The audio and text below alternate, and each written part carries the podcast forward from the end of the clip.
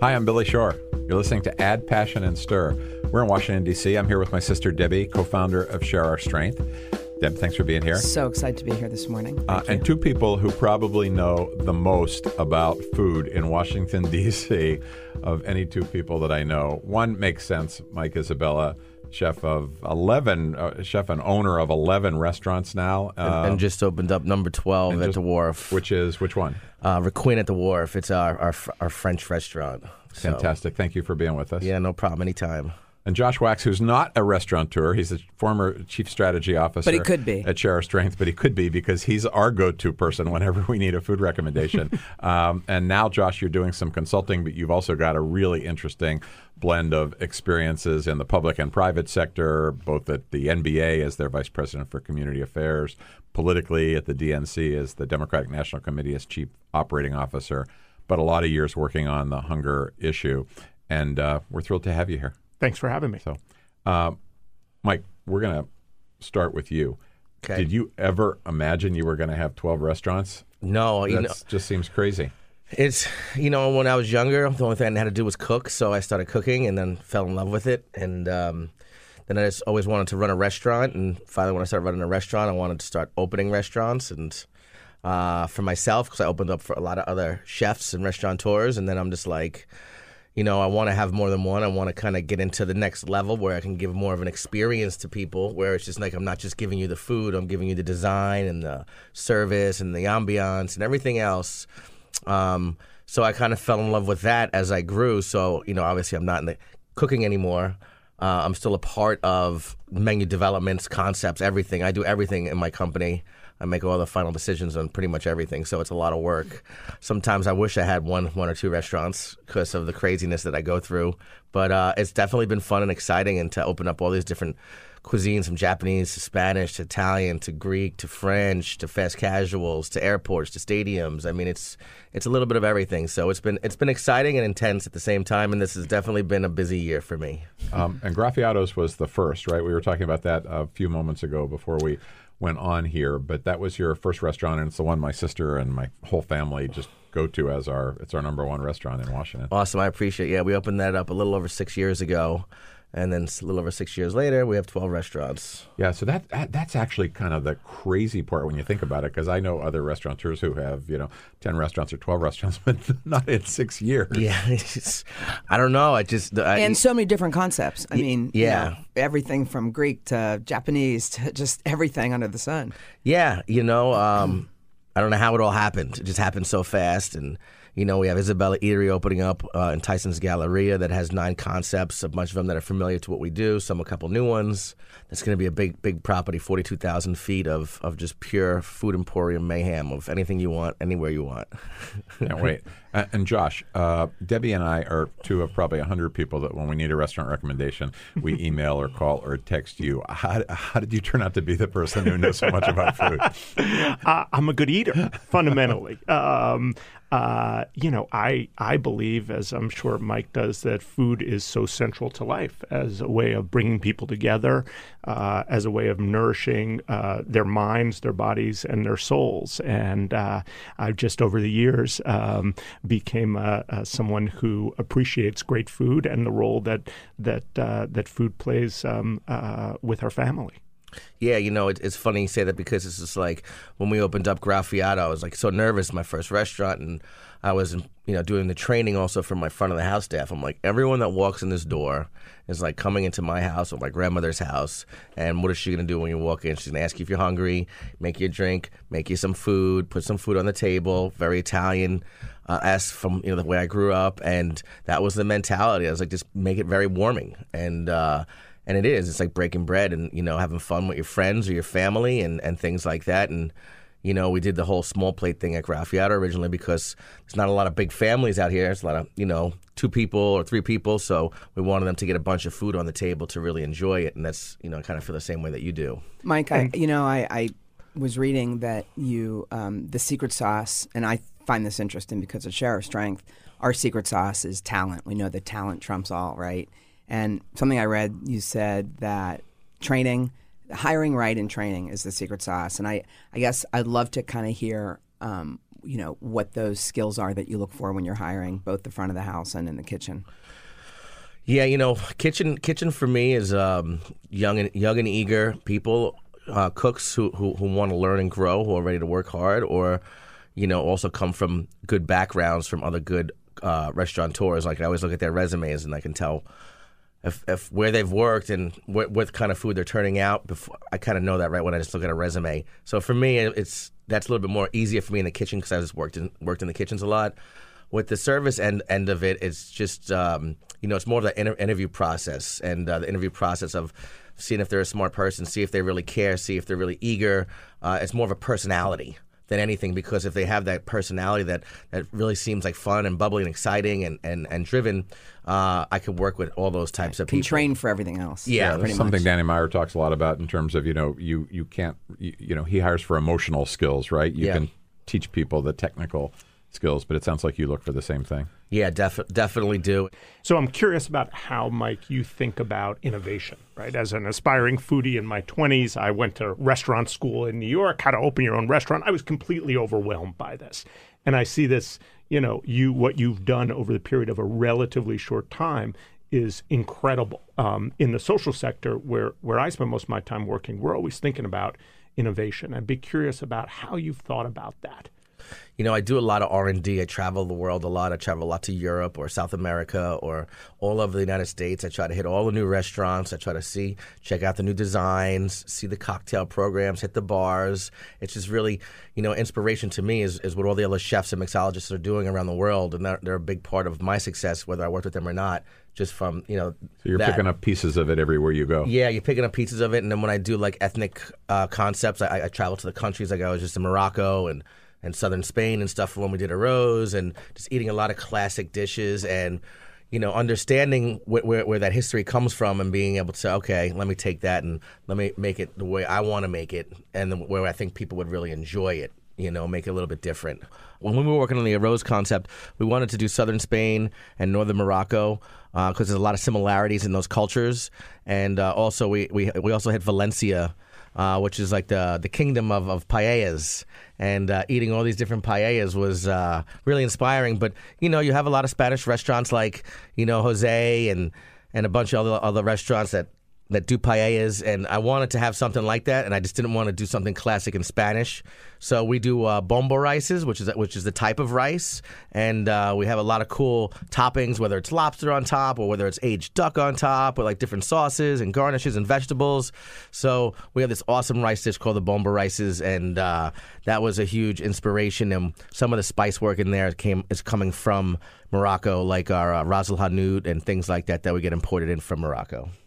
The social sector you don't uh, necessarily have the same opportunities to go and to see all the time and stuff like that. How do you think about that josh in terms of some of the organ you're, you're kind of consulting now to a number of nonprofits that are trying to really create transformational social change Yeah, Wholes- wholesome wave i know is one of them and uh, you know, we've talked about really them here working with organizations, whether or not they be nonprofits, philanthropies, or or companies, on how they can expand their social impact, and how they can think about growing, uh, reaching more people, and doing it in a sustaining way that also helps their bottom line. Right. Um, uh, so um, those organizations that want to go to the next level, mostly in the food and nutrition space. uh, give us folks an like- example the Urban School Food Alliance is a coalition of 10 large urban school districts from around the country that serve about 3 million kids over three quarters of a billion meals each.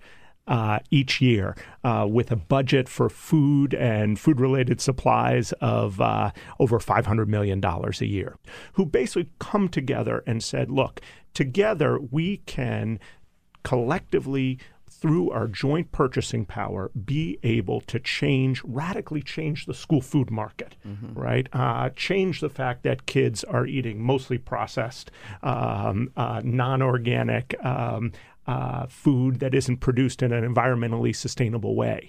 And so they've come together to um, essentially try to change the school food market by forcing prices down and increasing the nutritional value of what's ate, being eaten and served, and uh, changing the school food environment in a way that's also uh, sustainable.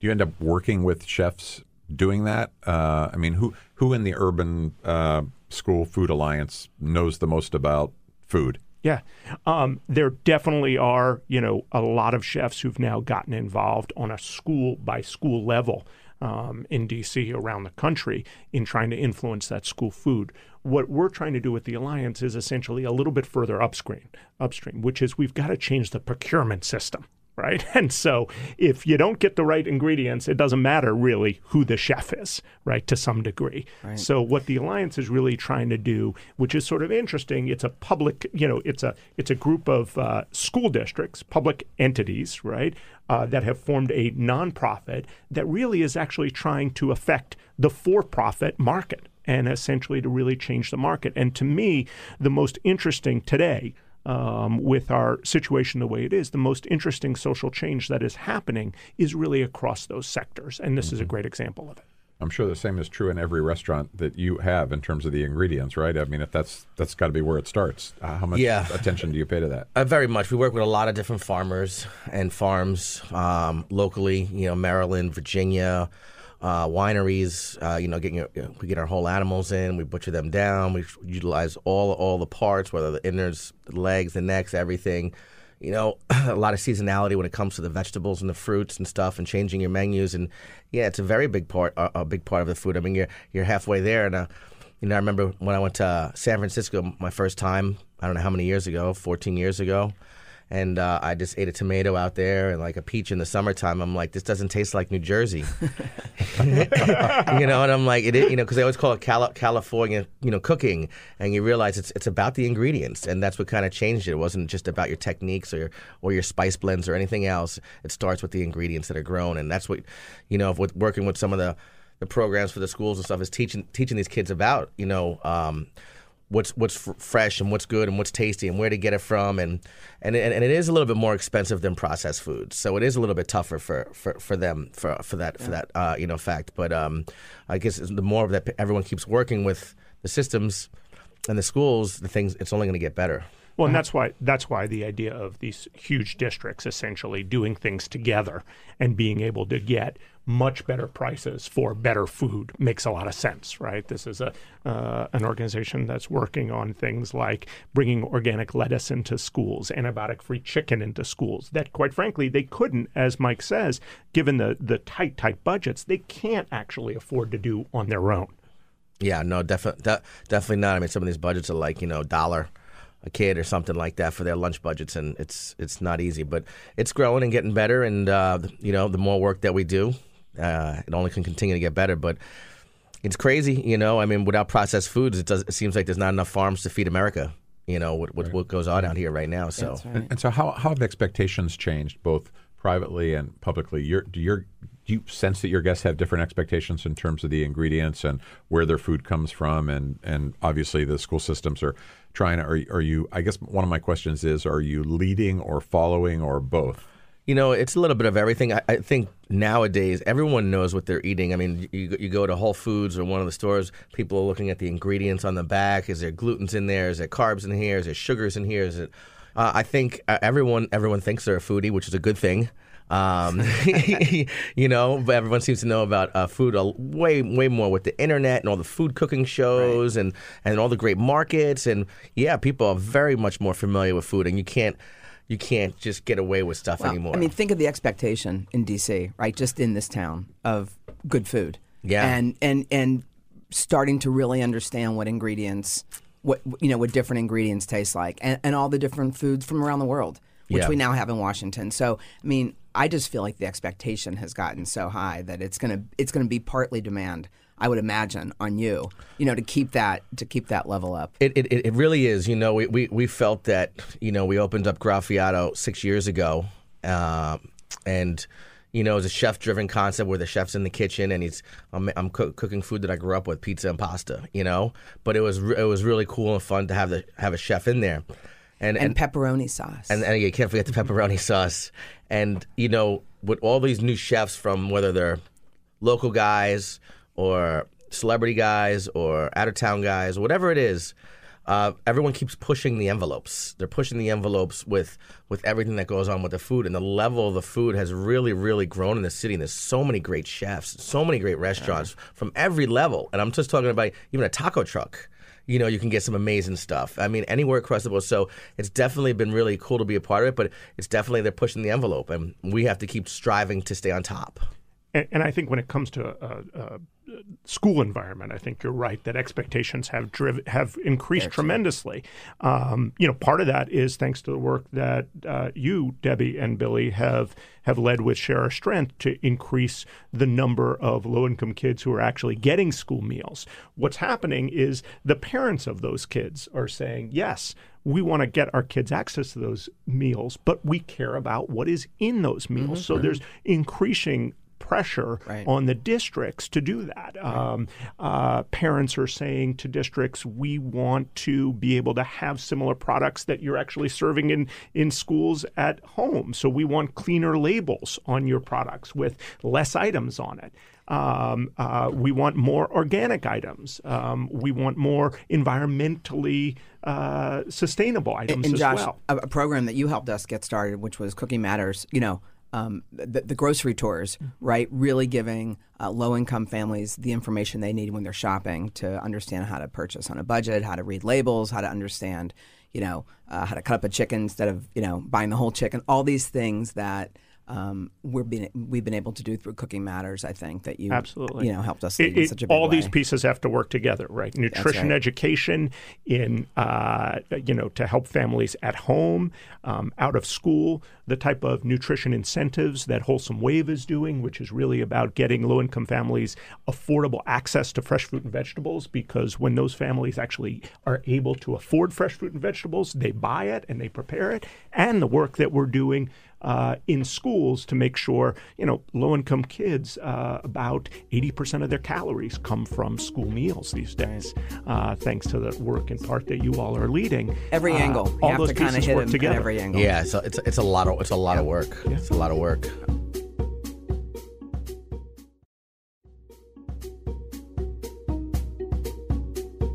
How do you guys think? You know, we're in Washington is first and foremost, in a way, a political town. Um, how do you think about uh, politics in your industry? There's lots. Of, there's uh, I think of politics like with a small p and a large p in the sense that there are political battles that are being fought over things like immigration and minimum wage and things like that that have to affect you.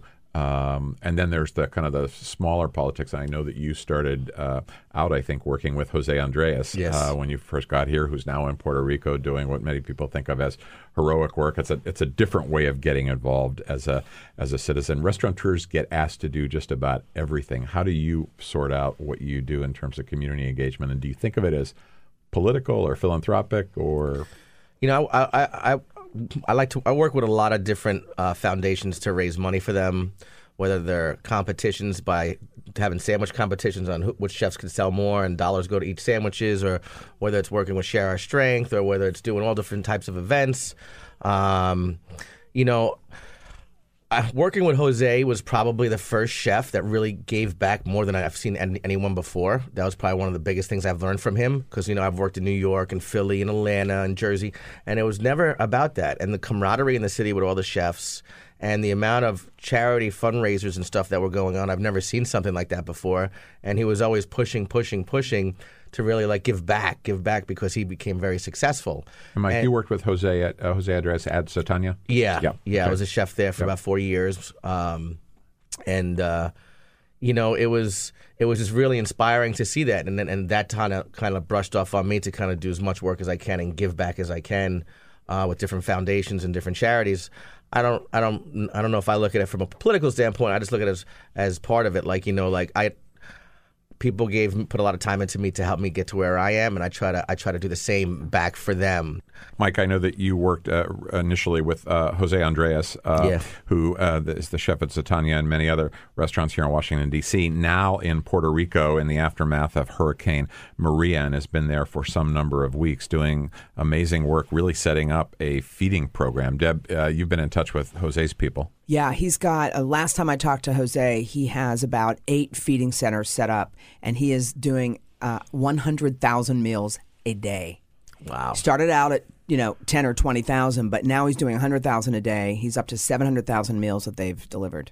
That's that's amazing. I mean, everybody keeps expecting that he's going to turn up back here, but he's been there for weeks and Yeah. weeks, really, since the. so he, the he, he was supposed to be on a panel uh, at the New York Food and Wine Festival this past weekend. I don't know if you're out there, but he was supposed to be on a panel and he he had to cancel because he's in Puerto Rico. But instead, he shot a video on his phone from a helicopter and somehow got it to the folks at the festival. Wow. You know, as he's doing like a food drop. He's just he's incredible. Yeah, he he really is. It's about giving back for him at this point of his career. I mean, he's accomplished everything you can accomplish from awards to restaurants to everything, and um, just really made an impact on our dining scene. And, and and it's great to have worked for him and.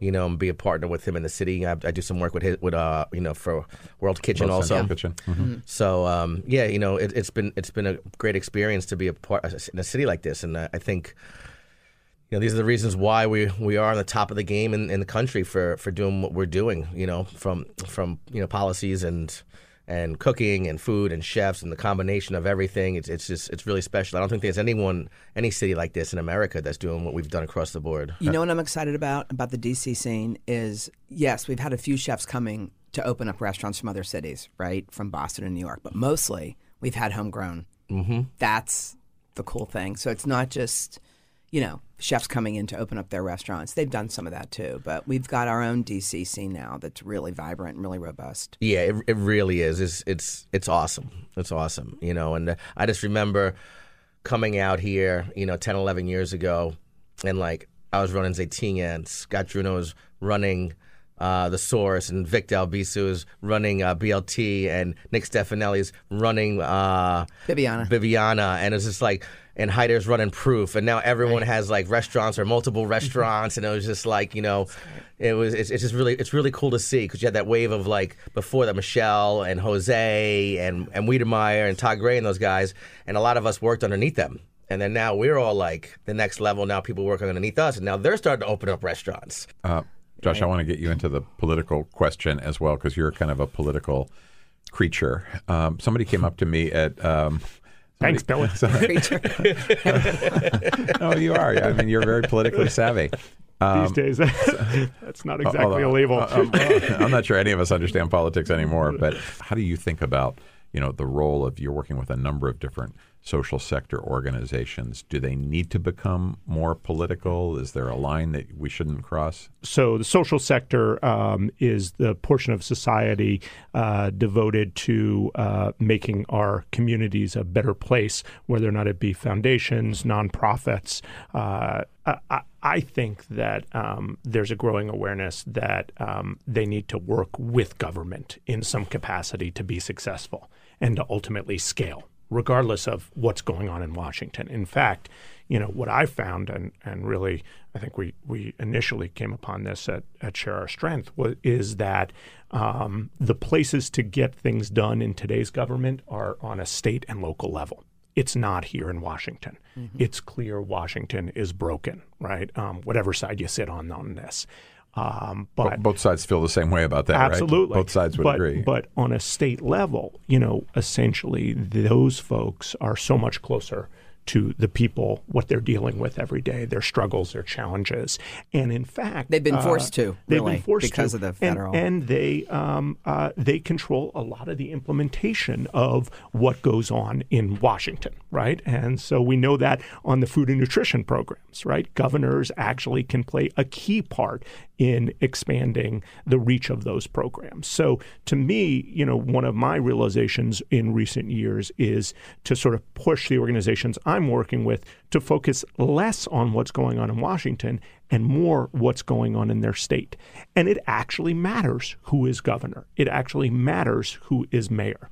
Um, you know, in the big picture, I was fortunate enough to go see Springsteen on Broadway uh, last week, and you know, he made a comment at some point about the craziness that's going on uh, in this country, and he quoted Martin Luther King, um, a quote that said something about uh, the arc of uh, The uh, arc moral moral universe universe. is long, but it bends towards justice. Yes, yes, yes, and basically, you know, Why aren't I on Broadway? and the sense that you know we got to hang in there, and this time too will pass. Well, I mean, we can't let you off the hook without you know giving us a review of Springsteen on Broadway. unbelievable. I mean, it was. Uh, I'm a huge Springsteen fan. I've seen him in concert probably a couple dozen times, but this was a unique experience in him, uh, raw. Um, in front of 900 people, oftentimes not even using a microphone, um, uh, singing, but also telling us stories about his uh, his life and his experiences and his perspective with incredible uh, um, depth, but also humor um, at the same time. I I read one review that said, first of all, it's not it's not just a small concert, right? Don't think of it that way because it's much more intimate than that. But it also talked about how kind of both self-deprecating and honest he was. He, he uh, the part of the interview I said read he said you know he said I'm a fraud. He said I, I wrote about working people. I've never worked a day in my life. Yes, he said I've just played music. I, And all I I've do is write about working people said, all I do is write about working people. I've never worked. I've never been on a construction site. I've never you will lifted anything. Appreciate this, Mike, as a, a New Jersey native. He also sort of talks about how. Uh, you know, so many of his songs are about getting out of New Jersey, right? Yeah. Born to run, we gotta, you know, run, Oh, you know, that- et cetera. about- uh, yeah. and so many of his songs are on the downside of New Jersey. And then he pointed out that he lives ten minutes from his childhood home. Right. He's Today. never he's never really left. He's never really left. Yeah, I, I You have roots in New Jersey still? Yeah, I have roots in my brother, my sister, and my mom. They all, they also live in Jersey, so uh, I don't get to go there that much. They usually come visit me because I, I work a lot. But uh, you know, uh, I left Jersey and just I wanted to travel and to see different things. But uh, you know, Jersey always has a big, big, big uh, piece of me. You know, and um, you always when cooking in New York and cooking in Philadelphia. People, it was always tougher for me because I was from New Jersey, and I'm just like, and I would tell them, I'm like, I'm like, I live 15 minutes from New York City. You live an hour away in Brooklyn. I was like, what makes you better than me as a cook or something like that? You know, like it's just crazy the way people think. Like if you don't live in that heart of the city, you're you're, you're a different person, and it's it's not true. the other interesting thing about how he is using or not using his platform, you know, um, Springsteen is, you know, he talks about uh, essentially that um, uh, he wants to use his platform for social good through the messages of his songs, but um, if he does that too much publicly in the course of his concerts, you know, essentially. Uh, he knows that it becomes less effective. Now, Mike, I'm not going to ask you to play guitar or anything, but do you think of yourself now because of the TV that you've done and the, the cooking competitions? You have a little bit of a platform as well. And how do you think about that? How do you use it? You mentioned your mom in New Jersey. What, what, what's she think of the fact that you're on TV and you've got this platform? I- mean, every, everyone's shocked in my family, including myself. I don't. I, I, you know, yes. Do I have some type of platform? I guess uh, I do. I, I, I always try to be humble and be hardworking because that's just what I come from, and I try to do whatever I can uh, in any way I can to you know help what's what's going on out there, what you know, with charities and things like that. But um, yeah, I mean, I guess I do. I just never look at it like that. I'm always kind of more of a head down type of guy, and um, I'm in I'm in my restaurants a lot, and you you know you'll find me in the restaurants. the way we're talking about food right now uh, is, I think, connected to something that I know Debbie and I would love to get both of your advice on because one of the reasons we have structured share strength the way we have is because food is so universal, right? We could all we could talk about croutons, we could talk about brownies, we could talk about Greek food. Um, the number of people who care about childhood hunger is a relatively small number, but the number of people who care about food is infinite how do we tap into that larger market? One of the things we're always thinking about is how do we use food to reach more people to get them engaged? So we've done things like Taste of the Nation, which you of course participated in, uh, uh, Mike. Um, we've created food and wine events.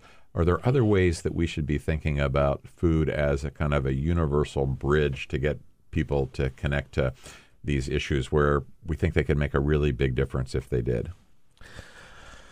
Uh, I think you all have done a terrific job of articulating the connection between food and education, right? And hungry kids not learning. I think the other uh, area where you know the national dialogue is is around healthcare.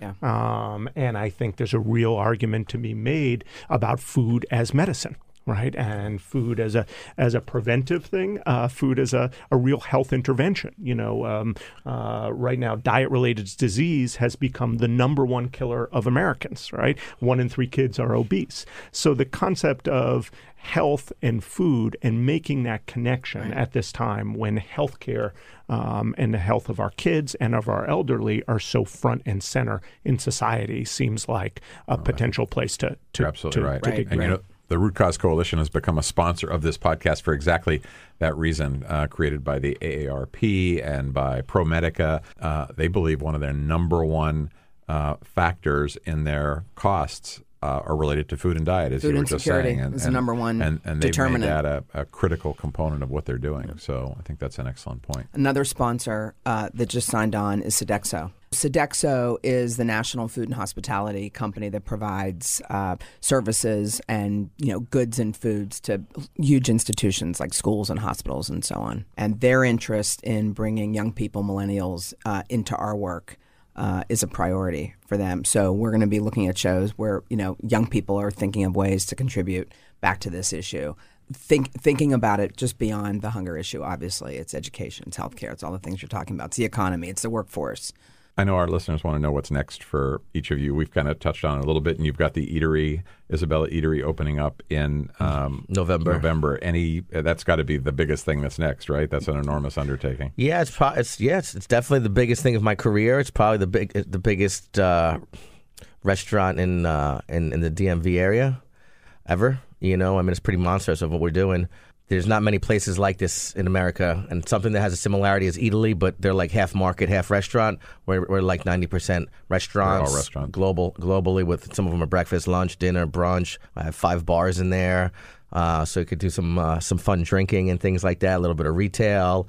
We'll have bands on certain days. I mean, there's going to be a lot of things going on in there. Um, so that that'll be the next project, and I'll, I'm going to slow down a little bit after that. I'll, I'll, I'll bet. We'll, we'll see. We'll be watching. Uh, Josh Wachs, how about for you and Wachs Consulting or Wachs Strategies? What's the, is that the name of the group? Uh, yeah, and you know we're starting to do more with corporations and companies on how they can increase their their social impact, um, but do it in a way that's sustainable, which means doing it in a way that helps the company's bottom line ultimately, so that this stops being you know sort of the the the, the piece of the business that's around giving back, whether or not it be a, a foundation or a, uh, CSR operation isn't just about doing good, but it's about doing good and doing well. Uh, much of which I, I learned from my work uh, leading corporate social responsibility at the NBA, you know, which has done a terrific job uh, in making that connection and encouraging its players and its teams to give back in an unprecedented way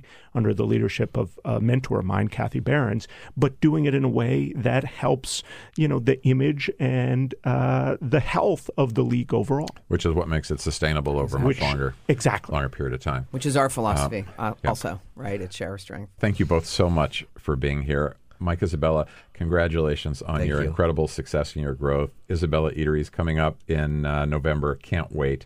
Um, and uh, really appreciate you being on the podcast. Thanks for having me. It was an awesome time today. Thank you guys. you. And Josh Wachs, your um, success with Wachs Strategies, your work in the food space, um, just always a pleasure to reconnect with you. And I know that uh, listeners and your clients in particular can probably get Springsteen tickets through you. I wish. that right? uh, thanks for being with us. Thanks. I'm Debbie Shore, Thanks. as always. Get closer to the problems that you care about. There's a famous photographer named Robert Capa who once said, If your pictures are not good enough, you're not close enough. Well, in the social change space, getting close, bearing witness, going into the community, working with people directly, getting an understanding of what they need, that's often the precursor to really powerful transformational change. Don't just post, don't just preach. Get your hands dirty and get involved. Add Passion and Stir is distributed by District Productive. Our senior producer is Carrie Thompson. Our executive producer is Peter Ogburn. Add Passion and Stir is the creation of Billy Shore, Debbie Shore, and Paul Woody Woodhull. I'm Billy Shore. You're listening to Add Passion and Stir from Share Our Strength.